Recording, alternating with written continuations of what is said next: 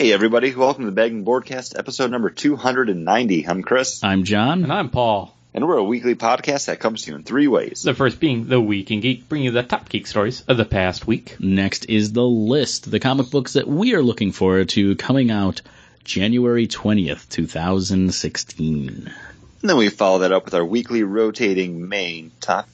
Uh, we do a little bit something different every single week. And this week it's something that we do once a month, so it's not all that different. I'm sorry. I, I sold it under false pretenses, everybody. But this is our monthly trading policy, and this one's actually coming to you guys from me. Hi, I'm Chris. Hi, Chris. This is the Bagging Boardcast, episode number 290. Um, Three ways. The first being The Week. Oh, wait. And this is actually hexed from over at Boom Studios. Uh, I blanking on the guy's name. I'm sorry. It's drawn by Emma Rios. But it's it's the new Buffy from what they tell you in the back of the book. From the hype, this is the uh, the new Buffy the Vampire Slayer, Mm-hmm. and this is written by Michael Alan Nelson. I knew it was something like that. Uh, How could I forget Mike Nelson? Co- co-writer over on um, Day Men. Oh. Well, so we know what he's doing with his night work then. Hmm. You know, Hmm. night work with Day Men. So look forward to that coming up in about half an hour. That, that fell pretty flat, Paul. I'm sorry. Yep. Flat. Kind of Trying like, to move on. kind of like this uh, beer. Not so many bubbles on this. No. Uh, as always, we start off the uh, day with drinking. that's what our day men do. You're still trying to just abandon it. No, no. It'll. There, I know it'll work somehow. I just got to make it work. Cut work. and run. Uh, this is the 2015 Great Divide Barrel Age Series release of Yeti Imperial Stout, aged in whiskey barrels. Uh, this is 12.5%. Uh, I noticed when I was at Premiere, I'd been looking for this because I saw that it was getting a mass release, and they have like their Old Ruffian bottle release and another one of their beers uh, from their barrel series release that I'm like, I'll probably buy those too. Um, but this is a nice chocolatey Whiskey. whiskey stout. Burn. Uh, did you say burn? Was it? You well, get a burn on this? Not a burn, but you definitely get on the nose. On the nose is alcohol. whiskey. You get you get it on the back end. That whiskey kind of. It's like if you took a chocolate, ch- like a chocolate cookie, and dipped it into whiskey and then smelled it. Because I get so much chocolate notes on the nose. Yeah, and it's it's not a bad chocolate flavor because sometimes like uh I always harken back to talk about that Rogue chocolate stout, which is just Hershey syrup and it's just bad. This one's got that rich chocolate uh, flavor, but it's not overpowering. It's not like um what is it uh Ellicottville's uh, chocolate cherry bomb Chocolate cherry bomb. where it's just chocolate. This this has that. If you're thinking about chocolate, you can taste it, but it's not gonna nothing. That flavor isn't smacking you in the face. It's, This reminds me of a a watery version of those voodoo yeah, barrel aged. It's a good barrel aged beer, but it does have this little wateriness to it. Mm-hmm. Um, but I think it's got a lot of flavor to it. The texture's more watery. Mm-hmm. Um, the mouthfeel. Yeah, yeah. I don't like. It's all that whiskey that makes me go. That makes me uh want to you know add add more saliva to my mouth. That kind of drives me out a little. No, I, I think it's great, and I mean, I've I've I've had about half of my glass just sipping it as we've been sitting here talking. So, not sitting here talking just now on the show, but before pregame, before before starting the show. Pretty sure. The pre-show stuff. Chris, you have two beers, right? I do have two beers, uh, and the first one is actually from one of John's new beers re- uh, resolutions, and this is actually coming from Smuttynose. Um, That was one of the breweries you picked. You on to drink more of, right? no, No, that was uh, Paul and I both agreed last year that was the brewery that Oh, really okay. shined for us. Yeah, That that was was the previous That was year. the thing then. And I wanted to try more of their uh, Smut Lab creations. Yeah, I I only talk on the show. I don't listen to it. I'm sorry, I'm gonna listen to you guys. I just wait till you pause so I can speak. but this is uh, one of their big beer series, and this is the Smuttynose Scotch Ale. Um, Mm. I picked this up in a bomber. It is where is it? I don't see it on here. Um, it doesn't seem like it's that high in an ABV. It's really nice, really light, really drinkable. It's got a little bit more of a hop on it than I'm used to from Scotch ales. I mean, when I go to a Scotch ale, I tend to go for stuff that tends to be a little bit more of a big boy. Um, Mhm. I kind of go like the old curmudgeon, or um, oh, what was the other one? Dirty bastard. Yeah, Dirty Bastard from Founders, uh, Claymore from Great Divide. Yeah.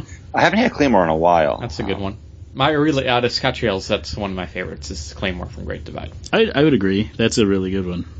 Ah, but this this is solid. This is really drinkable, and I think it was only like six ninety nine or seven ninety nine Oh, for the not bomber. that's not bad at all. I was trying to go a little bit more on the the frugal side with my beer today. There was a lot of stuff I wanted to try, but it's all more expensive, and I was like, I don't want that much of a buy-in. Mhm. Like, I, I went the opposite. I I just I couldn't do it today, so I don't know. I, I actually I applaud my choice on this because it's actually really good. Um, I will probably wind up finishing this bottle today. eight point two percent. Eight point two. Okay. I honestly I didn't even think it was going to be that high. Yeah, they're Scotch ale wee heavy. Oh, this one actually it's stamped on the side of the actual bottle. It's not on the label. Hmm. Um, bottle conditioned August 2015, ABV 7.7. Oh wow, and it's held up that well So yeah, not bad. Um, from August, which is good. I might bottle. I might go grab another bottle of this and uh, sit on that then if it says it's conditioned. Mhm. Maybe that 8.2 percent is like after it's aged for a little bit too. Maybe. Maybe, but you know maybe. what's never good aged? the news. news. News because it's no longer new. You got to keep that news news, right? Right? Especially with the news coming out from I don't know Netflix. You guys had a lot of Netflix news, right? Yeah, season two of Jessica Jones has been picked up with Netflix. Oh, Um, I didn't see a release date for that. They might not have it just yet. probably not. They just had a bunch of release dates for season that series that are starting up like this summer, like in May and stuff. Like Orange Fuller House. Uh, Orange is the New Black, Fuller House, yes. Well, Fuller House does that have a release date? Uh, I think it does because they're putting out trailers and stuff for it now. Good. I, I know I saw one. I didn't really pay attention to it. It's a show that I'm looking forward to, but it's not like with that fervor that I have for something like Daredevil season two or even like Jessica Jones. Um, Okay. but also coming out on Netflix news. Also, Wait, before you uh, get to that, Chris, can I ask you? Yeah. Uh, were, were you more excited to hear about Fuller House or Girl Meets World? Because similar vein, um, I'd GIF shows. Fuller House. Fuller House, really? Yeah, I don't know. Like when it came to those two shows, Full House or Boy Meets World, I was always just a bigger Full House fan. Um, I've never really gone back to rewatch Boy Meets World. Full House is something that I could easily just put on and have it as background noise. Um, I've seen all of those episodes so many times, I don't need to watch them. Um, they're a part of me now, Hmm. and um, I don't know. It's something that I'm looking forward to, but it, it's not going to scratch that fanboy itch. It's not going to be something that I have to sit down and like take the day off and marathon. You know, it would be Mhm. like, oh, I got home from work. Let me watch an episode of Fuller House while I eat a sandwich, kind of show. And and talking about Netflix new releases, did you see that Degrassi is now on Netflix here in the United States? I did not. The new class. I was going to say, do they have all of it, or is it And uh, just the newer class. uh, All right. next generation's the best, as is with everything. Oh, making Um, it so. Okay. Uh, but also coming out more Netflix rumors about an actual spin-off Punisher show. Um, Jeph Loeb was talking that they're really happy with uh, the Punisher's performance in Daredevil, and we might be able to see more of that. Which I'm okay with it if they do a good job. And the the guy who, uh, I can't think of his name, Berthel Jon Bernthal. Bernthal. Um, he seems to have really appreciate and love playing Frank Castle. Now, how does uh? Oh, I had the guy's name. Thomas that- Jane. Thomas Jane. Feel about all this because that guy loves being the Punisher. He did. and he loves being day drunk. Ooh, he should we should- he should get along with us perfectly. You should be the fourth co-host. You should be. As the Punisher, though. I think all he should do is like, yeah, well, that's great, but when I was the Punisher, like, uh, it should all just go back to him being the Punisher. Just constantly brings it up. Oh. Maybe for a Christmas special, who knows? Day job, you know. We do that kind of stuff. Um, I don't know, but Netflix kind of dominating the news that I had written down this week because we also have some more news coming out from over on the a series of unfortunate events side. For those that don't know, a series of unfortunate events was a series of young adult novels that came out early 2000s, written by Lemony Snicket, aka um, Daniel Handler, who wrote a bunch of actual like adult mystery and like novels. Um, Chelsea Handler's uh no, no. Uh, Let me start a bad rumor once in a while. It's fun. We do that all the time. Remember when you said that Tom Hanks doesn't go to church? Yeah. I forgot about that. Uh, but it did have a movie in like the mid 2000s, like mid aughts, I'd say, um, which was okay. They tried doing three books in one movie and just kind of didn't work. Uh, but we are getting a Netflix show based off of this, and we got our first bit of casting news with Neil Patrick Harris being cast as the main antagonist, Count Olaf. Uh, which I think is a like when you said that, I was like, oh yeah, that guy's perfect because he can be a chameleon. That guy can just act his heart out and be different people and still likable, but Yeah. still a scoundrel. Yeah. He's always that lovable scamp. I mean, He- he just look at uh, Yeah, go ahead. How I Met Your Mother, or even Doctor Horrible's sing along blog. Like Or he can he can turn on a dime. the the Harold and Kumar movies. Yeah. playing Neil Patrick Harris. Playing, uh, yeah, And that's that seems like fun, and this seems like something that he can show his. It's age appropriate for the children he has. You know, Yeah. because uh, you know every once in a while you hear about these big Hollywood studio, uh, these big Hollywood actors, and they want to do a more family oriented or kids oriented thing because they do so much work and they can't show any of it to the kids. uh, I was just listening to an interview with Jack Black, and he was like, "No, I just let my kids watch School of Rock." And then somebody asked him if uh, have they seen Pick a Destiny. He's like, "No, no, I don't think they need to know about dad and marijuana yet. I think that- we'll leave that leave that aside." Exactly, stuff like that. So I, I always enjoy it when uh, these these actors that are so fun and, and can do a lot of great work come back to do the more family oriented stuff because I think in that restriction they can really shine as well. And speaking about uh, family oriented and actors coming back, uh, just announced that actor Tim Curry, best known as Dr. Frank-N-Furter from Rocky Horror Picture Show, is coming back to the Fox remake. Um, that's coming out with a bunch of people that I don't know cast the main roles, but uh, he'll be playing the role of the criminologist, aka the narrator. Uh, I think that's a good fit for him. I mean, at least having the the person who was there for the original stage performance, then to the big screen, and then having him back, I think that's good. Um, because I don't want to see Tim Curry dressed up in drag anymore. No, well, I mean, you don't really need to anymore at this point. I have gotten an eyeful. Uh, But I, I, I think this might have been Fox's way of trying to add a little bit more credence to what they're doing with this. Um, because honestly, I didn't care about this at all before. I mean, they've been announcing casting for this, and it's like I said, it's all people that I don't know or care about. Uh, but this is actually what kind of made me take note and be like, okay, you know what, like I'll watch maybe at least like the first five minutes of it. it doesn't it doesn't interest me in a sense that the first one captured it all. I mean, what are they or what could they do differently with it? and that's the thing. Like I don't, I don't think you really could try to do anything different with it because it's such, it's such a cult hit. Like anything that you do different is just going to come off as like, well, they're just trying to be different and stand out. Like it's not going to be anywhere close to the original. No, And it's I mean, people they're still showing it. It's Yeah. still being watched. People are still going to theaters to see it. So why even make a new one? I mean, it's the same thing like okay, you have the original Alfred Hitchcock Psycho or you have like the Gus Van Sant remake which Shot is for shot remake. Shot for shot remake. Like which one do people remember? Which one are people going to see? Wait, Gus Van Sant did a remake of Psycho? Yeah. Yeah, this is like years ago. It's like 2000. Shot for shot. That's crazy. Uh, yeah, I just went on because I remembered a funny thing about uh, Twitter back in uh, when it first kind of started. Um, back in 2009, a person signed up with the uh, tag of Dr. FN Footer, so Dr. Frankenfooter, uh, and the post was, "I wish to see, uh, I wish you, I see you shiver with antici, dot dot dot." That was May 8th, 2009.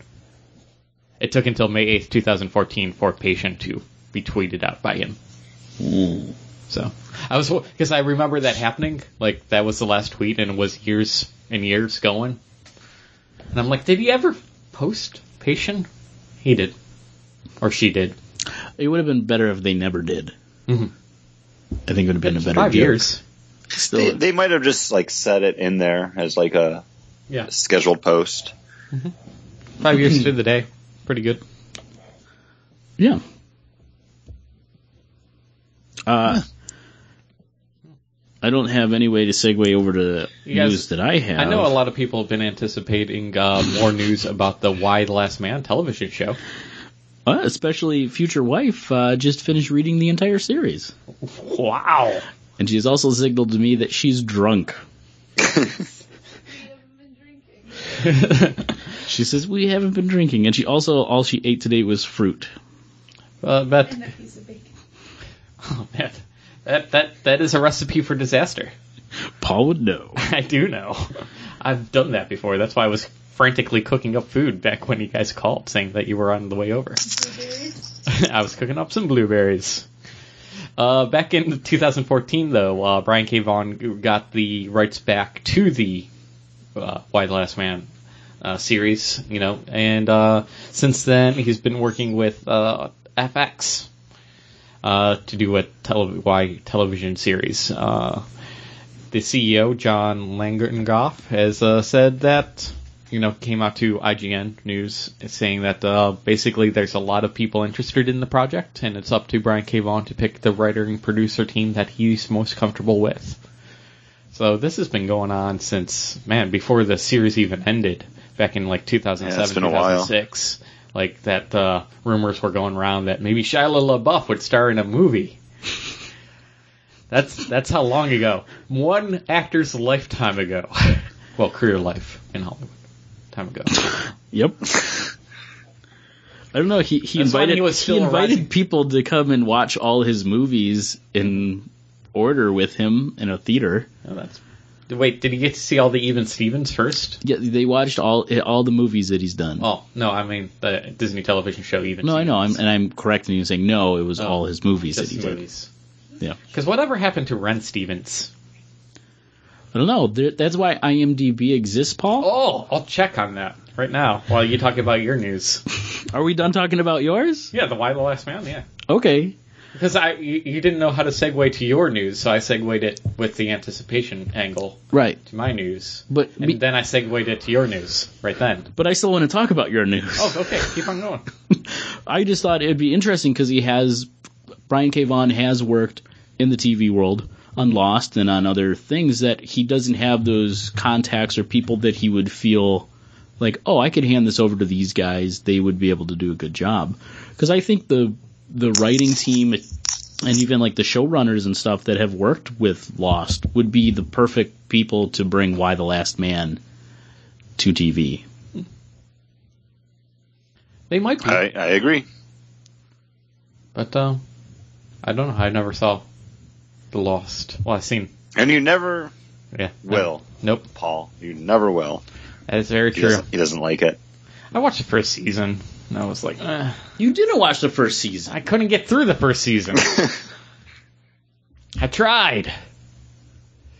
It's just oh, so slow. Anyway, well, something else that you probably won't be able to get through the first season of because it's not going to be made yet is Fox's Hellfire, and this is the X Men Universe spin-off show focusing on the Hellfire Club.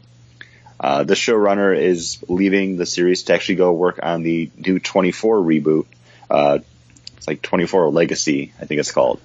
Um, thus shelving a show that we didn't care about from the get-go. I thought I thought 24 was getting a movie. It already had a movie. Oh, it had a movie? Oh man, so I'm pretty sure. so far behind. Now, yeah, I is think it it, a had like another like Kiefer Sutherland thing. Um, this one's not going to be. This is going to be Sutherland less, I guess. no more Jack Bauer? No more Jack Bauer. Oh, I think somebody said That like deserves to retire. Because there were so many seasons of like there was like three or four seasons of 24 and somebody said like in like uh 48 hours jack bauer had killed like 300 people Wow. he's more deadly deadlier he's a than man on the go. he's deadlier than the bubonic plague. i know something it something bizarre like that you're like wow that's a huge body count for that short a time Well, think of that in your video game ever. Also, like you know, like uh, what's the the not well Assassin's Creed obviously, but the one where you're a thief uh, on PlayStation. thief No, the other thief one on PlayStation. The the main one, the, Uh, the Oh, Drake. Uncharted. Drake, yeah. That guy kills tons of people. yeah and it's in a shorter pe- shorter period of time Very short period. but it also that's a video game that you're meant to be going up against baddies and and killing them. You know, they're just constantly sending wave of henchmen at you versus a TV show where a dude's just shooting everyone. well, that's how you get rid of terrorists. I guess so. Dump him in the ocean after you shoot him. Hmm. SEAL Team Six taught me that. Uh, I've been doing that a lot in Dishonored lately, just throwing people over balconies Nice. into the depths, the watery depths below. Uh, yeah, I don't. I'm not wor I'm the the news doesn't bother me. Um, because the Hellfire Club would definitely be something, depending on what it looked like, I would check out at least the first episode. Uh, but it's nothing I'm kicking down doors for. No, not at all. And at least he's going, he's leaving a TV show for something that will definitely be well received. Unlike like Drew Goddard left Daredevil Netflix show to do the Sinister Six movie that never happened at Fox. Or um, another show that hasn't been as well received, Heroes Reborn. Yeah, which just was canceled by NBC. Uh, the remake show, or the remake, or the relaunching of that brand came out in September, and I think they did their, you know, that 13 run up until the winter Mid-season. break, and then uh, we're told they're not coming back for it. Oh, poor Chuck. But see, like that's a show that I didn't don't get watch the- any of. Hold on, Chris. I- Chris, wait a second. Yeah. I don't get your reference, Paul. The guy that played Chuck in the series Chuck was the main like lead for the Heroes Reborn. Oh, okay. I don't know the guy's name. Levi something. Sorry, I'm, I'm getting my next beer. So, sorry, it was loud. It's okay. So I, I'm going to use IMDb. Zachary Levi. Yeah, Zachary Levi. He also Yeah. uh, He- was this Flynn Rider in Tangled. Yeah. He's, Uh, He's, he he's al- a cool, good, like cool dude. I He him. he also was in uh, Thor. Yeah, The he played Fandral. okay, Paul. Now I get your joke. well, the reference. He played Luke Collins. Give that guy a glass of water. Uh, no, Chris. I'm sorry. Go back to your your point that was a Actually po- relevant. A point. I don't remember it now. Thanks, Paul. You're welcome, guys. Uh, something. Oh no, I, I remember. Um, yeah, I I never finished watching the original Heroes show. Heroes show. I can't speak. I almost said He- Heroes series, and it came out weird. Um,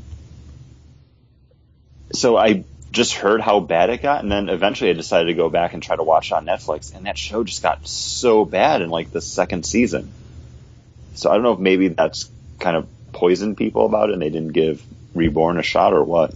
I think it was a show that they relaunched that nobody was clamoring for or even cared about. Probably because they got so bad. Uh, and something that nobody cares about is Grace Randolph, former uh, comic book writer and now YouTube star, who I've never heard of, uh, has put out a petition to stop the Deadpool movie from receiving an R rating and asking them to cut it down to a PG 13 movie. Yeah, so this week in terrible petitions that probably shouldn't exist online. Wait, Um, is it that he doesn't want the rated R? It's a woman. Is it because they don't want the the person doesn't want a rated R version to be released at It's not all? a person, it's a female. The one, is it because the lady Grace doesn't want uh, it to be released as a rated R movie at all, or she also wants to have a rated PG thirteen movie out there? No, she well? wants a PG 13. Um, or as well. That's what I'm asking. Oh, she do, she wants two versions to be released. Okay. See, that isn't that horrible of a petition. Well, no, it's it's the idea that It's they stupid. that she wants it released so kids can go see it. But the fact that Deadpool exists is a testament to the fact that this isn't a superhero movie for kids. Like this is meant to be a more mature adult take on the superhero movie, much like Kick-Ass was. And Um, also, if Also, your kids shouldn't see Deadpool. No, but here's the thing: is like, and I, and I said this to other people. If if your parent, if the kid's parents are interested in seeing it and feel that that movie is okay for them to see, they can go see it with their parents. Even if it was a PG-13 movie, by the time I was 13, my dad took me and two of my friends who are in the uh, church club with me to go see uh, From Dusk Till Dawn. And we were- that that strikes me about this too is um, she's using an eight-year-old kid kind of as the the launching point for this because he wants to see Deadpool. And I'm sorry, like your, your kid at that age is it's okay to know who Deadpool is, but there's so much stuff about Deadpool that's really not child appropriate to begin with. Like at that point, the parents should just be like, "No, we're not gonna, we're not gonna see this." Yeah, It's like being a kid being like, "Hey, I like gangsters," and then mom being like, "Well, hey, why don't we petition the movie studios to release a PG-13 version of Scarface?" Yeah, but the parents already would do this release of PG-13 rated versions of movie. It's it's called the fast forward button. It's how I watched almost every movie growing up. Uh, Y- your parent sits there, watches it first, and then says, "Oh, okay, now I can watch it with you, son," and uh, hit the fast forward. No, my parents, my dad would just be like, "Cover your eyes. There's boobs. Cover them. Are you covering them?" And then would like elbow me on the side and be like, "Hey, you can't see the boobies." Get the hand in front of your eye. It's hands in front of the eyes. Also, a great editing tool for parents to make the rated R movies down to PG or PG-13 movies. Like my my parents weren't like too crazy about like me not seeing rated R movies. I remember. No, m- mine neither. It goes over your head. But I, I think it comes down to the fact that like it's more on the parents to say like, "Hey, this is okay for my kids to watch," or "It's not okay." Than it is to place that responsibility on the movie studios to be like, "Well, if it's not okay, you should make it okay." And I don't know how many times, like Chris, you and I have been in a theater and heard that there's a little kid in the theater and be like, "This is not an appropriate movie for a kid." And the little kid saying that? No, that's me. It's like Oh. elbowing Chris, being like, "Why is there a little kid here?"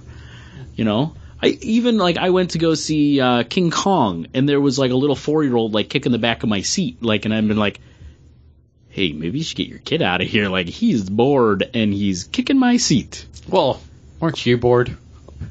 No, King Kong? the first part of that movie is really, really good. Yeah. It's only when they get him back to the Yeah. U.S. that it kind of slows down a little bit. He had the big insects in that movie, right? Yeah, it was fun. Yeah. Okay. That's when I was like, uh, what's his name from the piano? That guy could be an action star. Oh, yeah, yeah. The guy that was also in Predators. Yeah, and Brothers Bloom. Yeah. Can't think of his name. Yeah. Uh, and uh, it's a. a dun, dun, dun, dun, dun, dun, dun, dun. Ah, what's his name? Yep. IMDb, I'm John. On it too. Well, I talk about my news if you're done with your news. Uh, EA uh, you know they they're trying to been they've been working on fixing Origins for a while. Origins, their uh, video game platform for PC. You know their online store, and they recently announced that they're going to have a uh, kind of like a Gamers with Gold kind of thing going on. Adrien Brody. Adrien Brody. Uh, not Adrien Brody. Adrien Brody does not have anything to do with EA Origins, but a subscription service for four dollars and ninety nine cents a month to uh, try out a bunch of their classic vault game, what they're calling uh, games in their vault. Uh, this is legacy titles, but uh, some of them are fairly new, like uh, Dragon Age Inquisition, Battlefields three and four, uh, the 2013 reboot of SimCity. Uh, but that does not come with their DLC, so it's just the vanilla games. But for five bucks a month, you get to play any of those games just as much as you want, and then you get a ten percent discount if you go to uh, purchase them, and also you get pre-release full trial downloads of games That's pretty well. good. So Um, PlayStation's got a version of this that has all their Mm-hmm. PlayStation games from. I think I, it's a huge, a huge Catalog, catalog from the beginning of PlayStation. that you can get. I don't know what price it is, and I would uh, have gotten it if I Isn't wasn't. that PlayStation Now? Yeah, it's called PlayStation Now. But I would have gotten it and played it if I wasn't in a healthy relationship. Mhm. Because I don't have time for it. Yeah, it's a PlayStation 3 games, and I thought that came out to be uh, 19.99 per month, or for three months, 44.99. Um, It seems really high. yeah, yeah. So Now, the EA that's only for computers. It, it's for it's for Origins, which is on PC only, which is a PC their PC thing. Um, and you will be limited in which games get released on PC. You know, most of your sports games, you know, like your Maddens and your NHLs, aren't released on PC anymore. Why not? Just uh, they don't sell well on PC. Mm, Uh, But FIFA's released, so if you want to play FIFA, that's soccer? that's soccer, yeah. Yep. Okay. so that's that's something. That's something. And uh, the new Magic set. Chris, did you see this? Uh, no, I have not. Oath of the Gatewatch. Uh, it has a new land and a new cool. man, a colorless mana symbol. What land is it? It's called uh, Wasteland, Mm. and it's you know a basic land card, and it produces colorless mana, but not you know not mana of any color like you normally see with a symbol with a number in it, but an actual different symbol. It kind of looks like a uh, looks like a four point a four pointed star, or a a square tilted. so it's kind of interesting that uh, it's been twenty some odd years and Mana has now released its or Magic the Gathering has now come up with its sixth mana color. There's, uh, yeah. Black, white, green, red, blue, and now colorless. Or swamps, plains, uh, oceans, mountains, and uh, mount what mount oh uh, forests, and now wastes. Mm. It's- Interesting. It, uh, interesting. Mhm. I don't know what char- like. It's interesting what Well, characters or what kind it- of. There's of course cards in this new set that feed Well, off yeah. of it and produce more colorless mana and Yeah. I, I I think that you can use colorless mana as mana of any color, but I'm not 100% sure that's true. Mm. Well, that you- would be that would be interesting to. I mean, shuffle into your deck. So Yeah. those If you times can that use you have a two colors. to use that instead of just yeah. But I don't know. I thought it was interesting just to see a new mana color come out because it seemed very like that was the entity. You know that is so integral. That that five color system is so integral to what Magic is. Like those symbols, like you see them, and you know if you have even a tangential relationship with Magic, you're like, oh, those are Magic symbols. I understand it. Yeah. I still You still I I like Magic. Mm-hmm. When I'm at Target, I go over and I look at the new sets, and I'm like, Ugh, I should probably pick it up. I don't. I, I don't have anyone really to play with, yeah. and like you and I, if we're going to get together to play games, we're going to play a board game, Yeah. a new one that we've gotten. Mm-hmm. So it's odd to me to think like, oh, I mean, are they trying to get new people in or get people back into playing? I guess. I think it's more so. Uh, I had another one right there. Oh, okay. Uh, but no, I, I think it's just you know time to shake it up again and just do something really different with this series, which I think it is interesting that they're still doing these big shakeups, and it's still such a big thing. Yeah. Like they still say that most board physical board game stores, most of their profits come from Magic the Gathering. Still, it's nuts. I could imagine. I I stop myself from buying new packs all the time just because it's like I'm just buying it just to have the set, Hmm. and I don't I don't need it. You don't need it. Chris, are you still there? I thought Yeah, sorry, I'm just kind of zoning out. I thought you would be more interested in the. No, honestly, like I don't play Magic. I mean, I haven't played it in like the past what, like year and a half. Right. So it's it's cool like that they're doing something, but it's just like them adding a new mechanic in for something like a, a different type of creature or like It- a new ability. Like it's it's something that's there to make it cool for the people that are act- actively playing. Yeah, it's for the slivers and the what's what's the other things? The it starts with an E. E. Oh, I forget. Eldritch, not Eldritch. Anyways, that's all the news I had. Uh, infamous comic artist and writer Rob Liefeld has come out with his dream pick for an actor to play Cable in the upcoming X Force movie.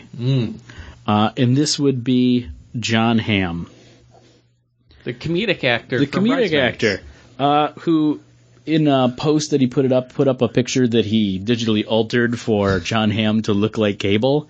Mhm. And uh, I mean, he looks good. Caitlin just mouthed that she would fuck John Hamm. Oh, huh. He's single now. He's single now. Ooh. Ooh. future wife might be future wife of John Hamm. She likes men named John. Let's hope the H counts. The H counts on. H and John.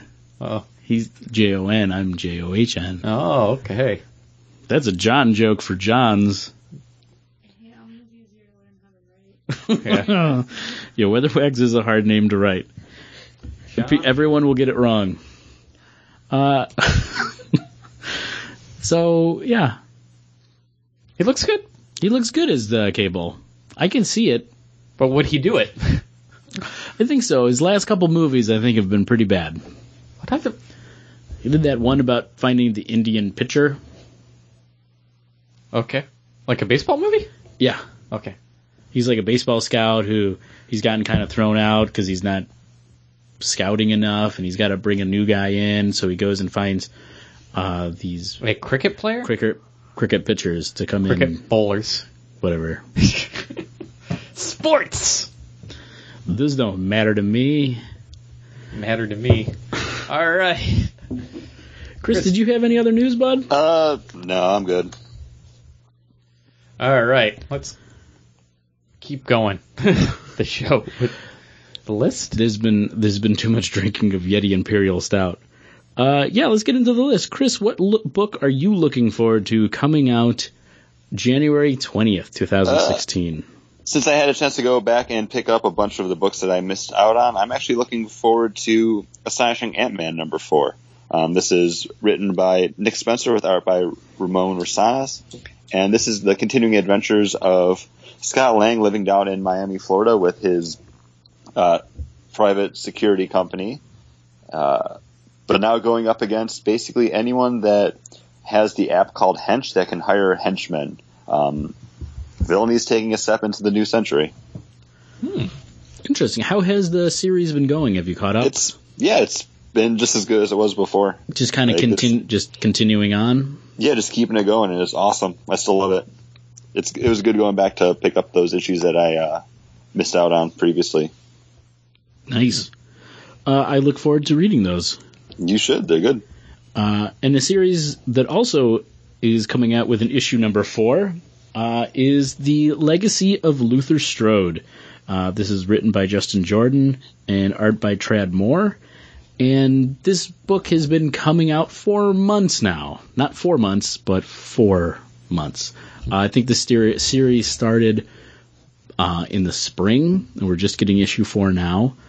Um, and it's been good. Uh, I'm looking forward to the fourth part of this series finally wrapping up. Um, we probably have two more issues before it's finally over, but I'd like to have a nice conclusion, a nice bookend to the Luther Strode saga. The continuing story of exploding meat popsicles. Yes, basically. That's all I got from that first issue or that first series that we read. it's pretty much the same. Uh, I'm looking forward to a new number one coming out from Marvel, and this is something I think I picked during our uh, new, all new, all different, all new Marvel draft. Uh, this is uh, Captain Marvel number one.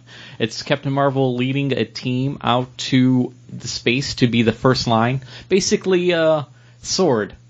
You know, it's basically redoing uh, the Sword thing from Joss Whedon's run of uh, Astonishing X Men she's going to be the first line of defense uh, dealing with the alien invaders and stuff like that uh, before they hit the Earth.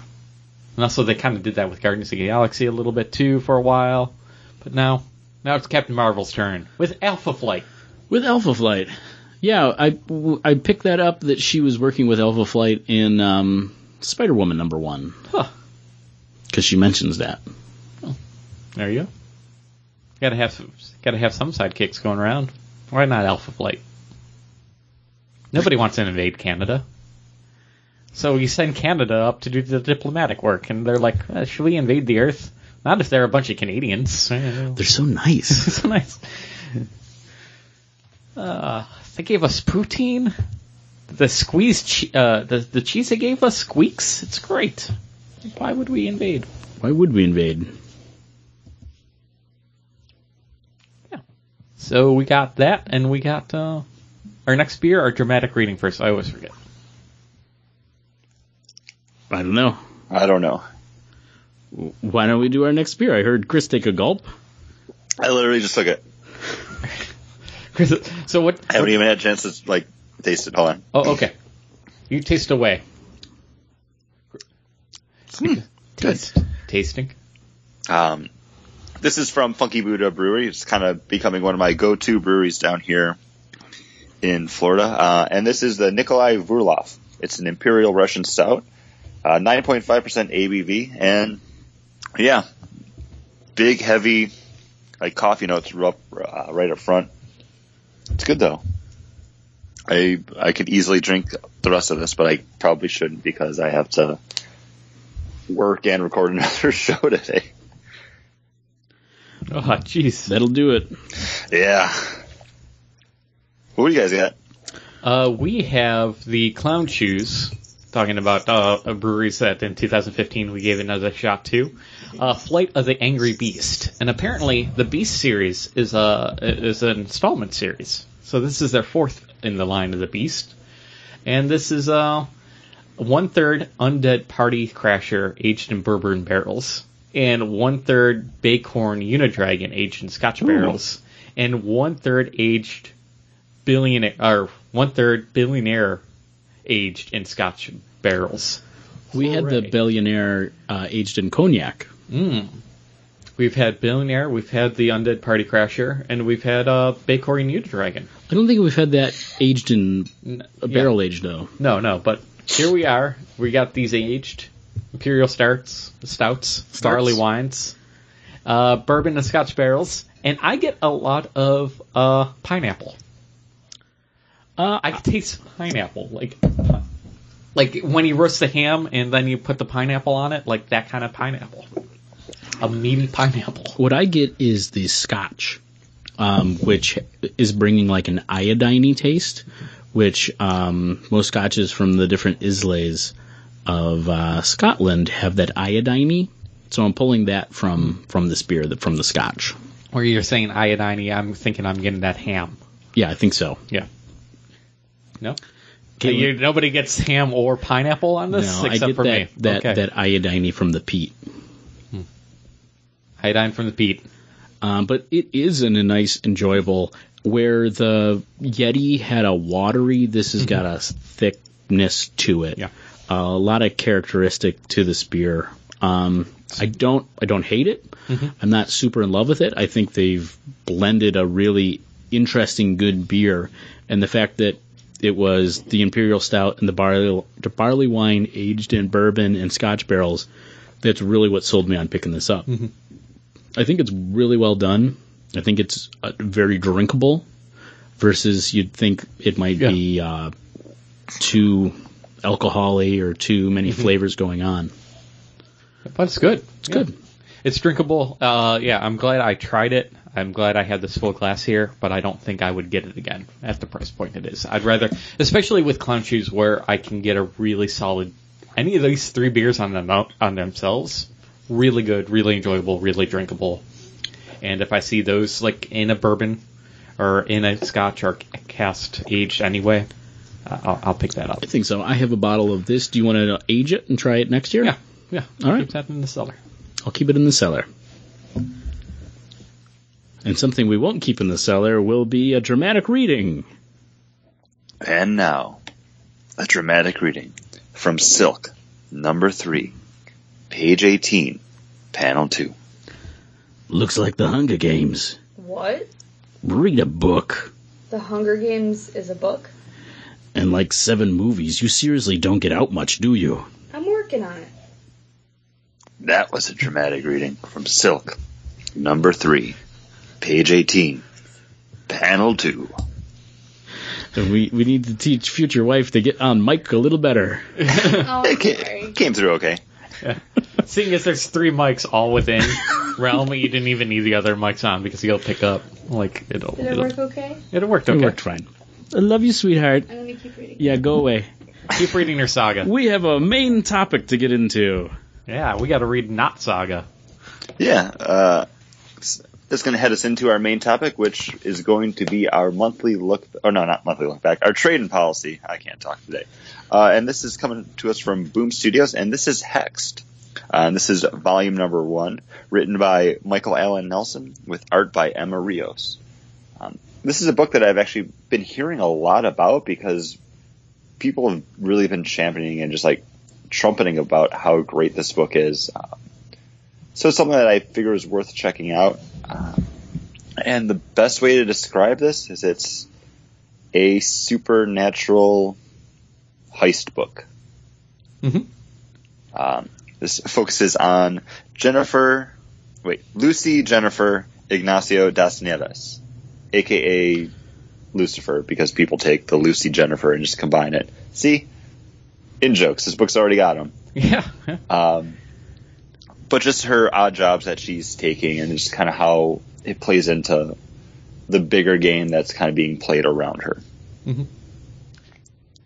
Uh, that's that's basically all I have to say about the book. Yeah, uh, where people you might say heist movie since and you know in the back of the book they're like oh it's the new Buffy. It's if you're a Buffophile you'll love this, but what it's missing I think from being you know what's what's not quite there to make it a, either a heist book or a true Buff, Buffy you know you know kind of new Buffy book is that uh, support cast. Yeah, Uh, you know, in a heist movie, you have the guy that's good at, you know, the getaway car driver, or you have this or that. And in Buffy, you had the, you know, the kind of comedic relief. You had the, you know, the, the support cast all around her. And this is more of a pickpocket that's really good at being a pickpocket. and well, I, I think also with something like Buffy, you have a lot of heart Mhm. in those characters too. Not just like a great supporting cast of characters, but you cared about every single one of them. Because each of them cared about the other. Yeah. And this is also the 2008 series. There is another Hex that started in 2014. Oh. yeah, there was a, uh, It's a a sequel series. Yeah. Oh, so, Um, so this is the first four issues of the 2008 series. There are 13 issues, 12 issues of the new current Hexed. Okay, because I was going to ask, like, how did that, you know, uh, when we get into the review, how it kind of carried on. Because the end, The end just kind of ends, and then when I saw there wasn't anything following it, I was a little let down because it's like I have so many questions that I want answered. really?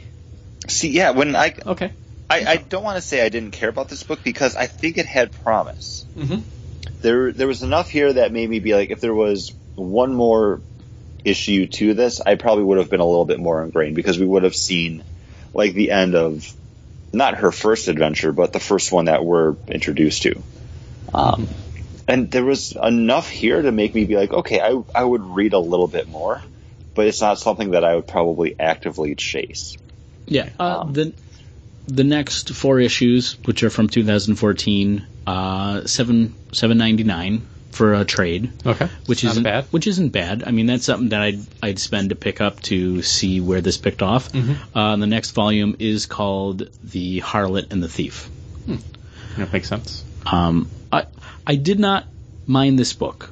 Um, I do feel like I skimmed some parts when I was like, you know what, this. I don't think this really matters. Yeah, I, I kinda don't think you skimmed. missed out on Really? anything by skimming.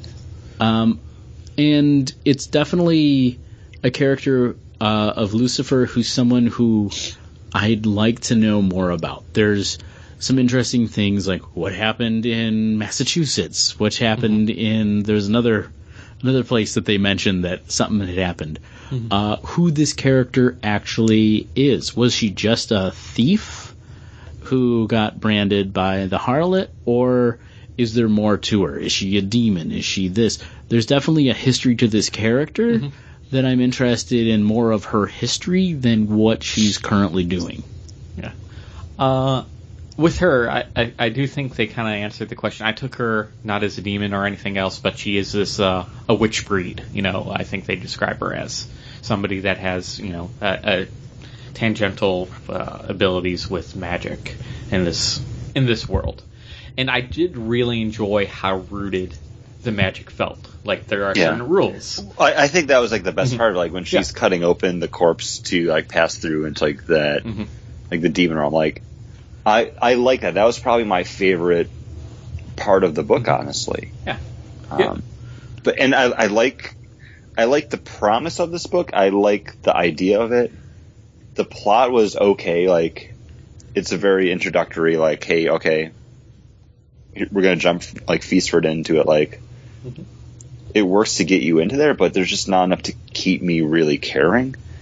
Okay. Um, but it's reading this kind of made me want to go back to reading the Dark Horse Buffy the Vampire Slayer book, honestly, because it does the same things, and it does it better. Not just because I know those characters and care about them, but it hits on the same kind of notes. Right.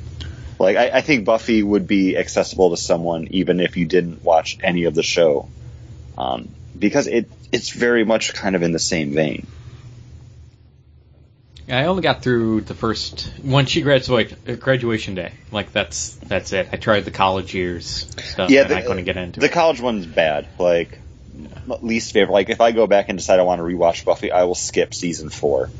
Um, That's the season because you and I were going back and rewatching them all together, and that's where we petered out. yeah, it, it's it's just rough. Um, but season five gets gets good again. Like I I recommend just Um, skipping season four, going to season five. I think in I don't- Hacks- oh, go. I don't want to say like Emma Rios's art is bad, but it doesn't kind of it it fits the story, but it's not the greatest of art. Yeah, try to describe Lucy.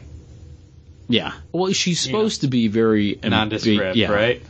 But everything else is kind of falls like flat in the art. It wasn't like bringing it. Well, when they talk about this tattoo and how interesting this tattoo, and it's a very unique tattoo, and then on the last page you see it, and you're like, that that's that's the big that's Well, the big I think reveal. it's- I think it's more. It's not so much like it's An H? like intricate tattoo. I think it's more like people around her know what this tattoo kind of Okay. symbolizes, and that's the interest in it. Like they know Okay.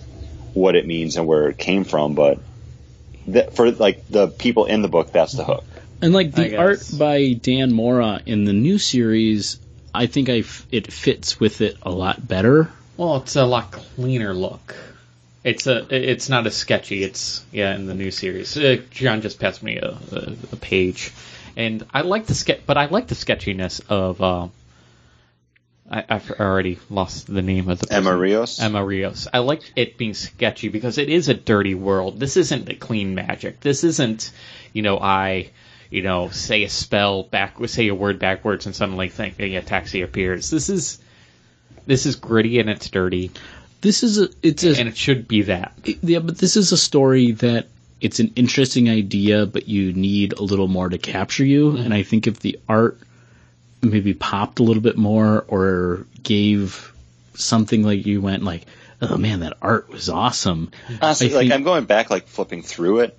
I think some of it might be the colors on it too, because it's Yeah. all just really flat. Like, Yeah, yeah. really just like sits on the page and they all like the pages that pop the most are in issue number two when she's going into that demon realm to get the magical MacGuffin, whatever it was called. I don't even remember it. Mm-hmm. Yeah, Um, yeah. The thing but that, like those pages, they they look gorgeous, and it's a lot of just contrasts of colors there with like the reds, the blues, the oranges, yellows. Like, Mm-hmm. but as soon as like you're out of that, it just the book looks flat again. because I think you know Lucifer is a very interesting character, and I think there's a lot of positive about this character that I enjoyed. Like, there's definitely you know even like at the end when the angel comes and kind of saves her. Mm-hmm. but the book, like the book, feels like it fell a little. It, it feels like it fell flat. Yeah. Yeah, I, I- I like the voice of the book though. It's kind of like going back, flipping through. I like glancing at the word balloons and captions. I like the way it reads, but it's a lot of good numbers that just don't happen to add up. Right. I think it's. I, I think that's kind of almost due to its being limited to like four issues because you get these, you know, hints that, you know, like Massachusetts. But I was more like in the very first issue, like within the first three pages, she's like tells Val, "Well, you know, I don't do it all for the money, Val." But you don't. You get a sense that she likes Val, and I kind of wish that relationship was explained more, other than her being because. They're You want right- you want the Indian Brody relationship. yeah, because right now, it, you know, it seemed like, you know, two pages later, they're like, oh, the only reason they can get this character actually to stay and do this work instead of just running again is to say that she really wants to protect Val. Yeah, And, it's like, she doesn't have any other friends but mm-hmm. Val. but Val. But the thing is, it seems like she doesn't want to make any other friends but Val. And if this story went from, hey, I have Val now, she's going to be my linchpin, she's going to be the person that, you know, really, so I can actually start a new life together, and she creates a crew and makes a crew, to, you know, and gets together and then tries to f- solve her big overarching problem of become, you know, spoilers, sorry, of becoming the new harlot. Like then I would be like, yes, this is a new Buffy book. Because from here it's a character turning the corner, and I I don't feel like she turns the corner. She just escapes.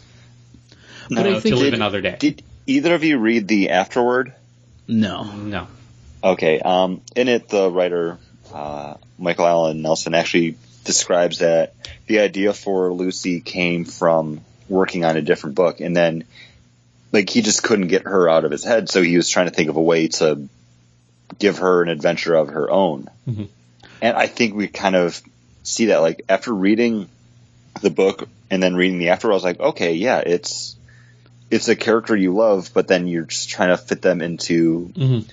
a vehicle just to say like, well, this is a cool character, but I don't have a story for her yet. Yeah. and yeah. I- the, I- the service to her. Yeah. I think. in when I finished the book, I looked to see what else this character like. All right, what what's the next volume? How much is the next volume?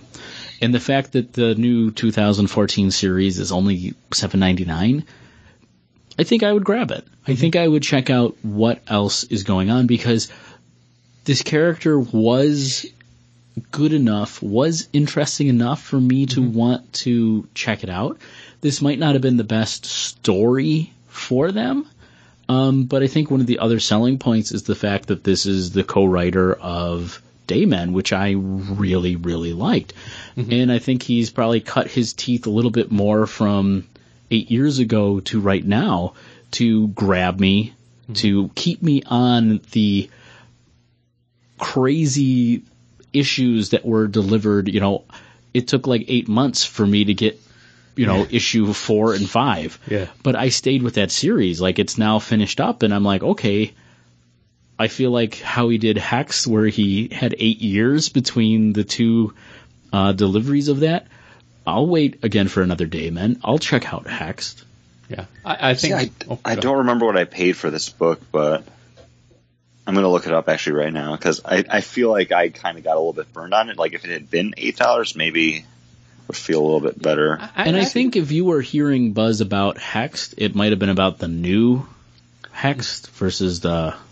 Oh I- yeah, I, am assuming it was definitely because of that because I think this was like nominated for stuff. I, I I really did enjoy this book. I don't want to come across that I'm down on it. I, I I am with John that I'm excited, especially knowing that Oh he my- he's a co-writer of uh, Day Men, who in that series superstitious or super what is it supernatural like rules and etiquette like he he locks that stuff down and that's what I always look for in these books because sometimes it's You have to have even- rules. yeah, it's well, it's because it, like Chris uh, described the uh, beginning part of the book. It's too easy just to create a just a supernatural sounding word and have that be the MacGuffin.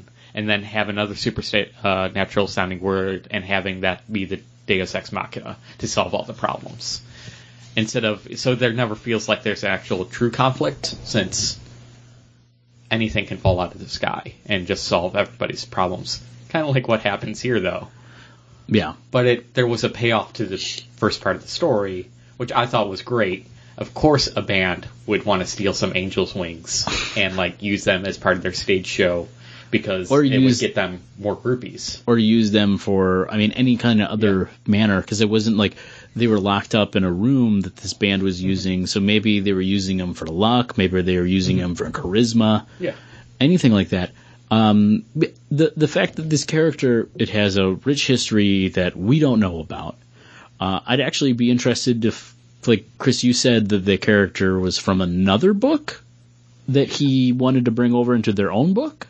Um, it it's kind of blurry when you like you read the afterword because he talks about how the idea came to him when he was writing the Fall of Cthulhu book, but he doesn't actually say if she kind of like popped up in there first or if like it was more the idea Yeah, and then of, uh, kind of like moved over. of a Um, of a, a a master thief who steals mystical items. But- But that's definitely what she is. I uh, volume one it was six ninety nine on Comixology. that ain't, yeah, that's It's not which too- it's it's not a bad price, but honestly, like I've paid the same amount for books that I've liked more or I've liked Lumberjanes. less. Mhm. I, and I don't know. Looking at the artwork for the new series, though, like yeah, that's the book that I want to read. and I think that's the book that you heard about. I appreciate that you brought this to the table. I think it was it wasn't anything exceptional, but I think the I I liked the character. Mm-hmm. I liked the idea of this character more so that you know when we leave this podcast, I mm-hmm. will probably pick up Hex Volume One for seven ninety nine. Mm-hmm. Uh, See, I, I would read it. I wouldn't put that money towards it myself, just because I've got more books that I would want to read first that I read monthly that I haven't had a chance to pick up since I Well, here's the all thing though. I've become Paul with my comic books where I buy the stuff that I know that I like and I want to read, Mm-hmm. and then I just don't find any time to read them. hey, that happens. Uh, I'm behind on Saga. I'm behind on uh. Rat Queens. I'm beca- I'm behind on a lot of my series. There's a couple that I've managed to keep up on only because I'm like, all right, I'll, I'm going to take this minute right now before I go to bed to read Doctor Strange, or I'm going to find the time to read this issue. But those series that I love, for some reason, I'm just not getting around to reading them. you know why? Because you know they're going to be good, and you'll get to them when you can. I think that's a little bit it. And also, it's like, you know what? It's not going to surprise you. It's going to be good. Because With- we've been watching Top Chef. I will say this too. Um, volume one of like the second series, it's four issues. It's eight dollars. If you look at the issues individually, it's two bucks per issue, and that's even up to the last one that came out, in number twelve. Um, it's it's a great price. If I read the next volume and I like it as much as I think I could, based off just of what I've looked at from the like sneak peeks for each issue, it's something that I would probably keep up on if it was only two dollars per issue. You know. Yeah. And then once you get to the new issues, paying that three ninety nine probably wouldn't be a big problem. or or just waiting until they come down to two dollars because it seems to be something that they do. Yeah. Uh, yeah, it's. I don't think I. I personally do not have a problem picking up that next volume. If it doesn't, if it doesn't fit for me, I won't continue on. Uh, Uh, and if I- somebody else likes it, they can keep on it. Like, and that would probably that might be me at this well. I'm gonna because I'm gonna I'm gonna pose this though. Okay. Whose pick is it next month for trade and policy? Paul's- it would be mine. Would you want to do volume two, or it's technically volume one, but would you want to be like do the continuation? Yeah, but there's other books that I kind of want to get to as well. Like, um, yeah, I might want to do the continuation. Let me think about that for Yeah, the next ponder it. week's- We- you yeah, got a month. what if I buy it? Well, I would, Would you buy, pick it? I'm I'm definitely gonna buy this as So you know, you're gonna buy it? Yeah, I, I'm more than happy to buy this one as well. But for our next pick, there's other books that I kind of want to get to, and I'm trying to think of what they are right now, and I'm just having a hard time. Is it 'cause because it's- we've it's been something that we've kind of talked about it before, but we've never actually done is read the second volume of something Yeah, like that we read previously, Yeah. like a little bit more like a book club Mhm. um, to get like continue the talk more than we normally do. Because we did, I did already buy all the We- issues yeah, of the Woods. you and I has split the and we were talking about of doing that, doing that next. But there's I'm like such in a Star Wars kick right now that I kind of want to do a volume of Star Wars, and but you know just to force myself to actually go back and read them all in a row. Uh, so I don't know. Stay tuned for our, our, our pick. We'll post it on Facebook as soon as Yeah, I we'll make discuss. a decision. Uh, but no, this is definitely a series that I'm walking away of being a big fan, and especially if they because I think this character would work really well in that group dynamic. She needs that group dynamic because no, she needs to play off of people. yeah, I, I Yeah. feel like I think she she's a loner that needs people in her lives. Mm-hmm. And I, we have that a little bit with Val in this, who's an art lo- dealer who's hiring her to steal mystical items. Because we really have, I mean, Chris made a, you know, Chris kind of said the mission statement of this book, but we haven't talked about this book aside from the fact that it, That's- that we like it, true. but we haven't really discussed too much of it. Um, she's it's it's a classic kind of uh, pickpocket kind of story though, where she, she was she was hired for a deal with and this Jabba the Hutt comes back and says that uh, she's now Bata Fudu uh, because uh, she owes them some money because uh, because he- she's Batafudu. because uh, she dumped uh, she dumped the Cargo. lo- cargo. Well, even even she gets boarded Uh, sometimes. sometimes. No, uh, yeah, well, she she did bad. She didn't do well by a, a, a uh, person she picked up a job from. Back she in the picked up day. a job. She found out what they were Actually trying asking to do. trying to steal and what they were going to use it for, and she split. Mm-hmm. And she didn't do it.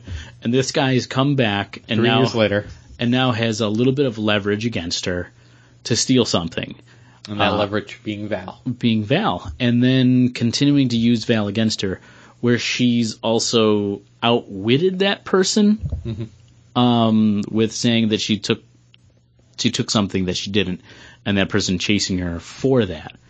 Uh, I mean, it's it's definitely interesting. She does she definitely has a connection to the demon world in this, um, by how she escapes from prison, and she's I like that interaction She's- quite a bit she's between also- him and the, this.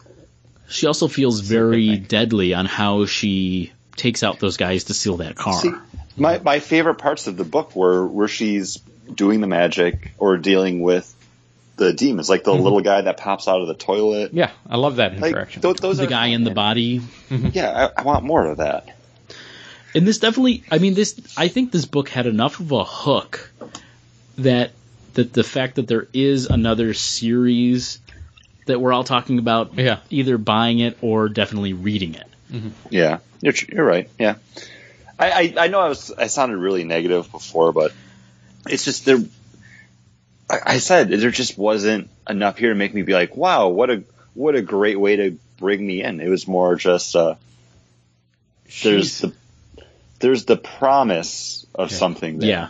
And here's the thing is, but I skimmed this book, but when I finished reading it, I said to myself, I don't know how much I'd have to talk about this. But then I looked to see the next volume. yeah. And then, you No, know, I, I felt the same way. I was like, this is going to be really short. And when you when you said you got this book, I said, "Is this the book I was planning on picking up a couple months ago Was it? when the new number one came out?" And it was one of those things that I didn't because it just was like, "Oh, you know what? I'm going to pick up this new number one and this new number one, so I'll let this book slide." I thought about picking up that number one too because everyone was touting. I was like, oh, it's the it's the next Buffy, and when you say those words, you definitely capture my attention. And you know what? This character, it the thing, it's not the next Buffy to me. It feels like the next Constantine. it's Yeah, she's yeah, definitely more in that vein. she's the next Buffy from like season three when she comes back to uh she like left away went away because everybody around her has like gone weird or died. Like she feels guilty about what happened with Angel. Like it's that season of Buffy where she's like trying not Guilt ridden. that, that first like five episodes where she's like trying to stay away from Xander and Willow and just do her duties as Paul, the way you're talking about Buffy season three, it makes me think you should just watch season five. Like after we record, just Netflix go over to season five. I'm sorry. One. He's got playoffs. I got the playoffs to watch. You know how I know I'm drunk? I can feel my eyelids. Is that a weird thing to say? The? Panthers versus the Seahawks right now. The Panthers are up 24 nothing. It's great. Wow. And I want to see the Broncos just trash the Steelers. I'll say it. I want to see that happening. I don't understand the words you just said, but okay. Yeah, we're still recording. Even though we're talking about, I know it's very confusing because I, talking about I got to talk about sports. We've been promising Paul a sports episode for years. April Someday. fir- April first is right around the corner, guys. sports, uh, sports, sports. but I don't. It's it's not a bad book, and I know sometimes I might come off as a little bit more negative about things, but that's just because I don't know how to just like sound in the middle of the road about stuff sometimes. Yeah, and I like this wasn't the best delivery of this book. Mm-hmm. But again, again, like I said, there's enough of a hook that I would pick up that new volume of it. See, there wasn't like after I finished reading it, I'm like, well, they kind of answered everything, and I'm like, where are they going to go from here? She's taking a bath, and I know she's going to be has you know, there's that hook of the new harlot, and there's still the question of the Massachusetts thing, but they could have left a lot more open and just kind of continue the series. But there, I thought like they ended it really well for. So if you don't want to go on, like I think It took for eight years. It took eight years for this book to get relaunched. yeah, for seven ninety nine, I think you get a full and complete uh, story where you don't feel like, oh, I, I feel like I'm missing out on something else. I, I think it does wrap up really well. That if you are like Chris and are like, meh, you know, it wasn't what they they sold me on. It isn't the next Buffy. I don't think you can be like, well, they gouged me on the price, or and and now I feel like I have to go out and buy the next series just to get the complete story. I think you got a mm-hmm. fairly good complete story here. I, you you got, agree. You Okay. you got it a, a beginning and ending for this mm-hmm. character. The fact that this character's got more going on, I'm glad that I read it now, knowing that I have probably three trades of the new current stuff coming out, or just buying single issue for two dollars. Uh, I like that. Um, it's definitely something that piques my interest in the fact that I plan on buying the next volume. So you you picked a winner, even though it's also kind of a loser, Chris. Yeah, I. They can't all be lumberjanes. Yeah. It could be more, but we can't Well, here's the thing too, because I keep on going like, man, it would be so much cooler if she like gains a crew. lumber lumberjanes you bought on sale. We all agreed we wouldn't pay full, Mm-hmm. full price price, yeah. for the next volume, with it being four issues. So with you know, with, in the scope of it, though, like I still feel like it was a more complete book. Like I got more out of it, just Oh. like a general feeling. I think you it was definitely Lumberjanes is definitely a better book, but I probably will continue buying Hexed over Lumberjanes for the price. Mm-hmm. Yeah, but if, it, it's something that's it is worth talking about, and we talk about this every single time we do a trading policy because price is a big factor when it comes into did you enjoy it because you you want to get your money's worth, and it's the same if you buy just an issue of a book too. Like Or any entertainment. exactly, You know. like if, if you're spending one ninety nine for a book or two ninety nine or five ninety did you get that five ninety nine worth of entertainment out of it? Um, or like you said, like even with video games too or movies. Um, Yep.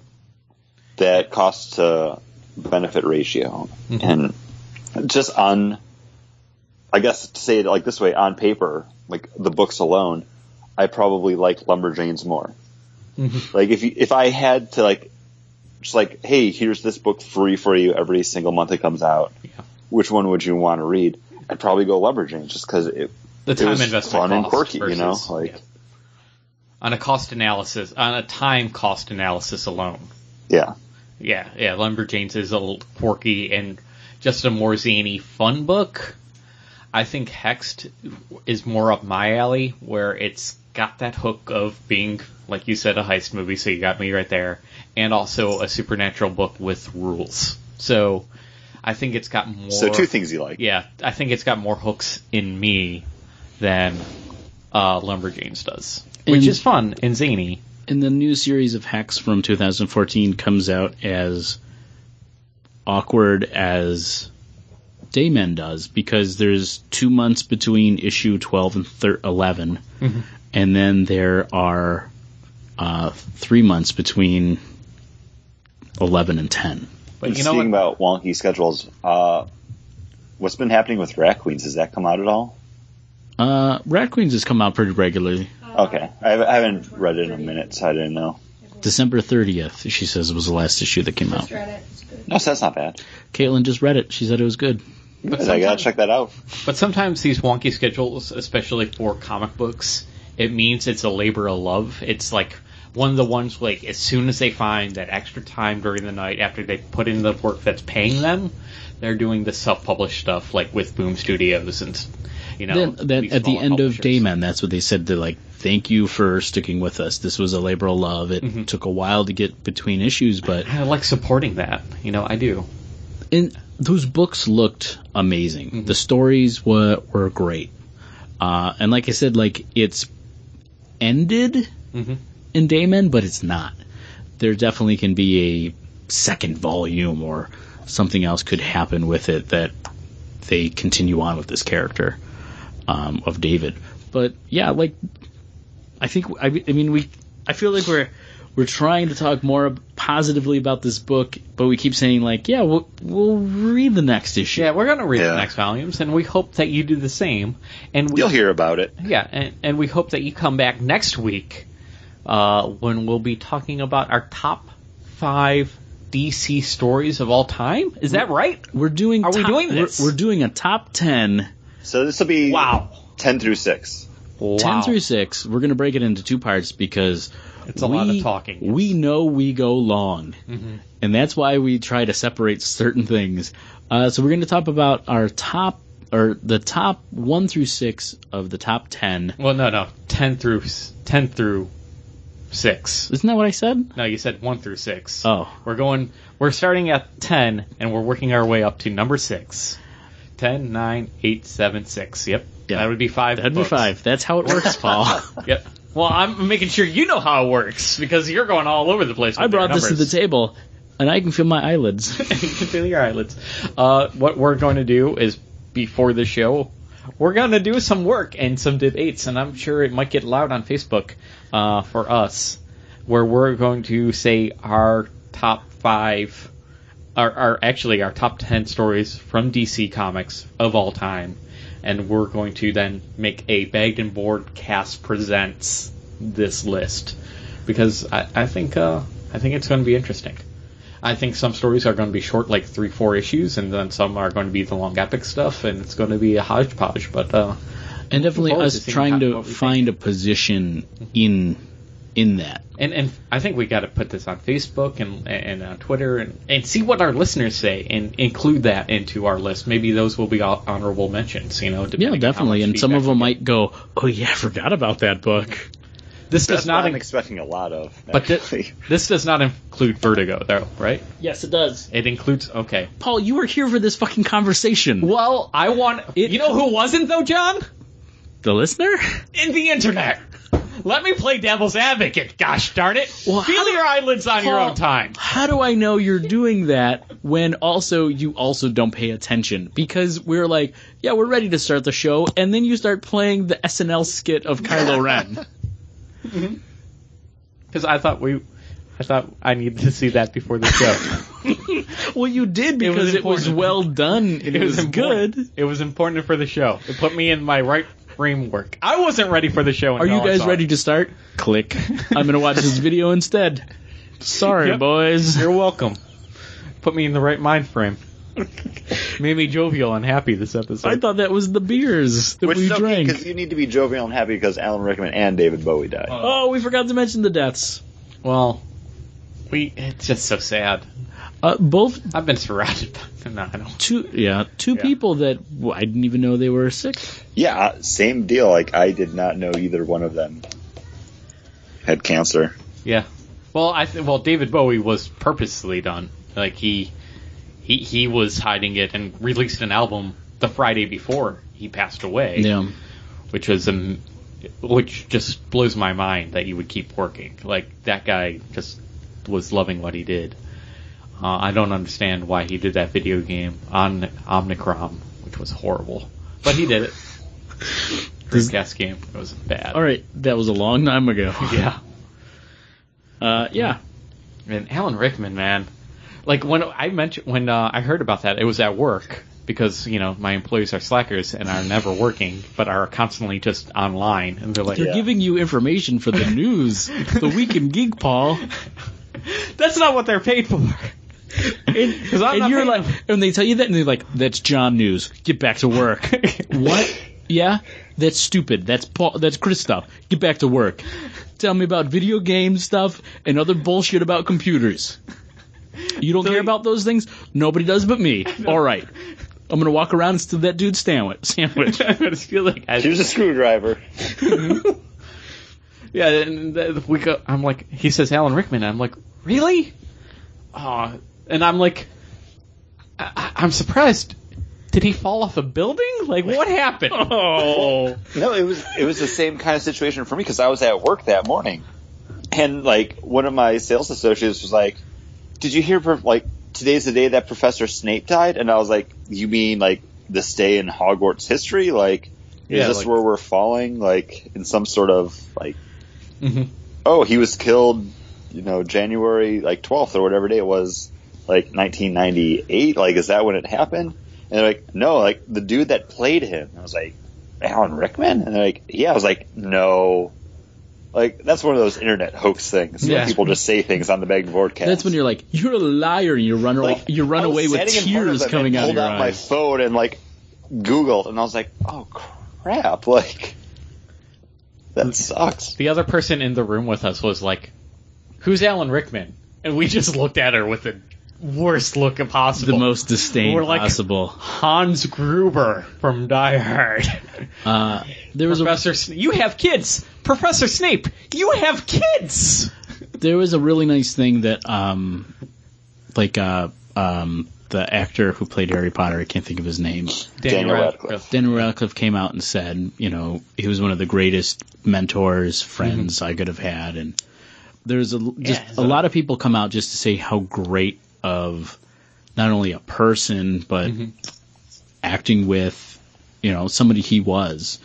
Um, yeah, I, th- I think he he will be extremely missed. Yeah, if you want to well up in internet tears at all, just Google basically what any of the Harry Potter cast had Yeah. had to say about working with Alan Rickman because they all kind of had the same almost like apprehension where he was such an imposing figure on set, but then when they actually did like sit down and like have to interact with him at some point, they gain like so much from those moments.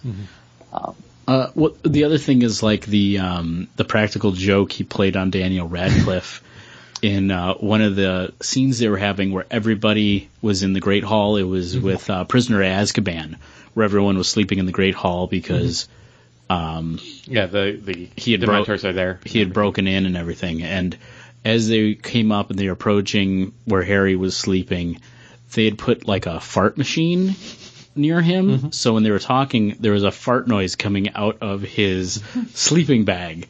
And only a couple people knew.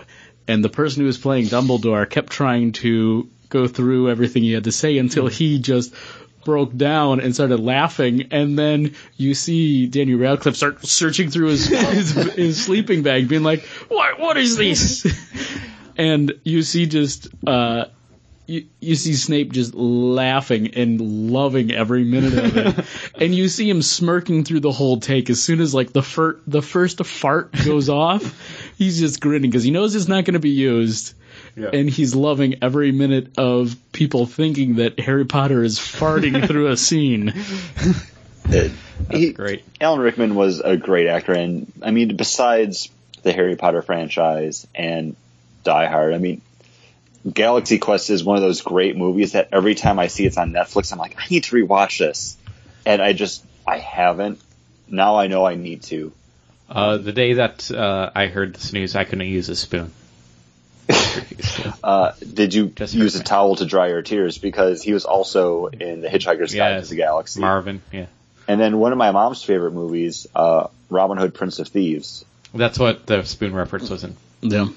Because he, he says Carve his heart out with a with a spoon. It's dull. it's all it hurt more, you idiot. Love that. He's, Love it. he, Love he's been in a lot of Love things. Actually and I mean, honestly, like I forgot until I was just about to say like he's been in a lot of things, but also Dogma, Oh yeah. Metatron. Like He just, yeah, he has a gravitas on screen. He had a gravitas on screen, and it's It didn't professionally start acting till the age 40. Wow. Hope for me. And then I Your mean, voice acting career, Paul. yeah. we we kind of like we talked about it, but not a lot. But even David Bowie. I mean, if you want to talk about someone that's had a huge impact, not just on like music, but pop culture in general. Zoolander was on TV last night, and I watched it, and then like he popped up to uh, call them like uh, the modeling walk off between Zoolander and Hansel. And I was like, oh my god, I forgot Bowie was in this movie. But that moment is like is perfect. Uh, I had actually just watched a documentary about Napster, and they showed him talking, and there, and then like when I heard this news, I was like, I just saw him in that documentary. Well, that documentary was like eight, ten years old, Yeah, but because back the last time that anybody cared about Napster. but I was like, oh man, like I just saw him speaking about something, like. But yeah, it was one of those things. Like I had just seen him, and I was like, oh yeah. Luckily enough, at my job, I spend like the first half of my day kind of locked in an office going over money and reports and stuff. So I can listen to music. So I actually had uh, my David Bowie playlist playing off of my iPod. I mean, it, it was nice, and it was like one of those things where it's like, man, I forgot how much I actually like listening to David Bowie. Because it's one of those things that would just come up on shuffle randomly. I'd be like, oh, I like Rebel Rebel. Like, I'll I'll skip the song though because I don't need to hear it. But, It, some of his stuff too is just like timeless. You could just listen to it over and over again. yeah, basically, like, just go on to like iTunes and spend the six dollars and w- buy whatever greatest hits album he has on there because it's all gonna be golden.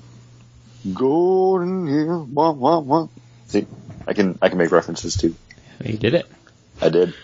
Man, you were so good at that. Let's dance on out of this episode and uh We dance in the streets. no, That's he another was, song. was was that Well, he did. uh he did Let's Dance. He did Let's Dance, but then he also did Dancing in the Streets with uh oh, what's his name from Rolling Stones? Oh. Dancing in the streets. Yeah, watch the video for it. They get uncomfortably I- close. I know. I, I feel like you're under pressure right now to come this with, Was it Pete Townshend? With coming up with his name. no, Pete Mick Townshend is from. he's Oh, you said uh, Rolling Stones. I'm sorry, I was thinking the Who. You're, you're on the Who. All right. It's okay. Thank you. Thank, Thank you for- guys for listening to our our, our, our end of the episode. Rate review us. Uh huh. Over on the iTunes. But honestly, if you're on iTunes, David Bowie first, and then, you know, Then Magnum Board. then Magnum Board. But if they're already down, if they're already hearing this, they've already surpassed downloading this. Yeah. But but they're on iTunes. They're going back to iTunes to go rate and review us. But I'm saying go David Bowie first, then come back and rate and review us. All right. I think we're just going to end the episode. End it there.